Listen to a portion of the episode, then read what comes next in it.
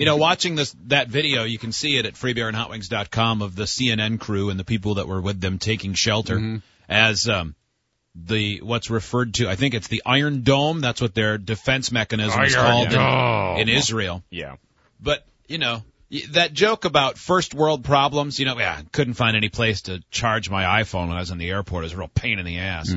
I'm watching this and I'm like, I cannot imagine a daily life, which is what a lot of Israel is dealing with right now, and they're not the only ones in the world. Certainly, the, the people in there are innocent people in, in the Gaza Strip, no doubt, that are also mm-hmm. fearing for their lives. But that idea of okay, well, I'm going to go and try to be normal today, Yeah. but while we're at work doing the radio show or whatever, you know, the equivalent. If the air raid sirens go, I'm going to have to go into a concrete bunker and hope that my Yeah. family's You know, okay. yeah. And that I'm okay. Yeah. That's Assuming crazy. there's enough time to make it. If I'm America, I egg them on because I'm like, you know what? Enough. You guys have been talking about this forever. Now just go on full scale war and let's see who's winning at the end of it. If oh, they, enough, just go for it. All you're doing is lobbing in bombs like wimps. Go after them if you're that pissed off. Uh, they think they're going to get anything settled by just lobbing in bombs into civilian targets? No. This Both will be, sides. This will be the same thing that Go goes settle on like men. every every few years. There'd be a ceasefire, and then it goes a while, and then they get on each other's nerves. A couple Jeez. terrorists blows up, blow up something Yeah, in Tel Aviv, right. and That's then they they send it. rockets back over. That's how they do it. At least we go in and do it. You may not like it, you may not agree with it in any way, but I, I don't see these two ever doing anything but just doing what you just said. It's hard to believe that They're that poised area for a will- ground war. will ever ever get Absolutely. along in any way. So if you're Wolf Blitzer, uh, do you okay that clip when you're running into the bunker with air raid sirens going off? Do you then say, "Oh man, this is a good day for me. There is no way that anybody is going to upstage this." I've got some footage of me with air raid sirens going off and bombs from the Iron Dome Yeah. Uh, because Blitzer's intercepting rockets. Blitzer's whole fame was the first Gulf War when he and a guy, uh, I forget the guy who was known as the Scud Stud, so Arthur Kent, I think it was. Yeah, Arthur They were the It was two Mandingo. guys that were over in um in uh, in Baghdad The and in Kuwait Stud. as the stuff was hitting the fan the first time and. Wolf Blitzer became a superstar because of that, making it so he could go on and talk about how the people were so very Yeah. black. but uh, was not to be for Wolf Blitzer because all that anyone is going to talk about is this. Anderson Cooper doing his report um, from that conflict.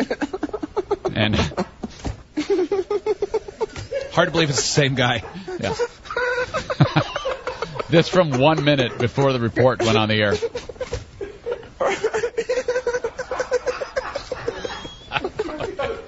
you can't help but laugh. Oh, see this sort of thing on YouTube, and you don't think. What an awesome thing. All right. Uh, and then this happens. This happens one foot from where he is. Ten uh, uh, people were killed. He's in Gaza one City. Report now saying 11 uh, people were killed in, in that blast, but we know 10 members Reporting of one live. family. Also, two media centers uh, built. That was a rather large explosion. Yeah. Um, that occurred. just look out here. Um, I can't actually see where the This thing was so intense. Massive. A huge, huge explosion. My And God. he startles and jumps, but then he goes back to reporting right. like we do when one of us does something stupid and then we gather it together and go back to Right. doing the show like nothing really happened. I'd be we know 10 ruined. Members of one family. Also, two media And you see the flash a good second and a half Yeah, before yeah. the sound hits. Yeah. media centers uh, built. Wow. Well, that was a rather large explosion. Yeah. Um, that occurred. Just look out here. Um, I can't actually see where the impact of that was. Uh, it's actually set off a number of car alarms, um, but that was probably the largest explosion that we've heard uh, just in the past. Um, really, in the past hour, there have been a number of explosions in the So last what the hell hour happened? A or rocket came in out of nowhere or something? I something? guess so. Yeah, He's put he starts to put on his his flak jacket. His protective gear. That Iron Dome system that the Israelis have, they were um doing a story on it on one of the news stations last night and they were talking about the way that works. It's all computerized now. Yeah. And um, it basically calculates, like if multiple rockets are coming in at once, it calculates based on trajectory which one is aiming for the most populated area. Like if they're not going to be able to shoot them all down, Yeah. and the computer systems will automatically shoot down the ones that are going towards. It's it's Missile Command. It it's that is. video Yeah, game, Missile. Command. Basically. It really is just absolutely amazing.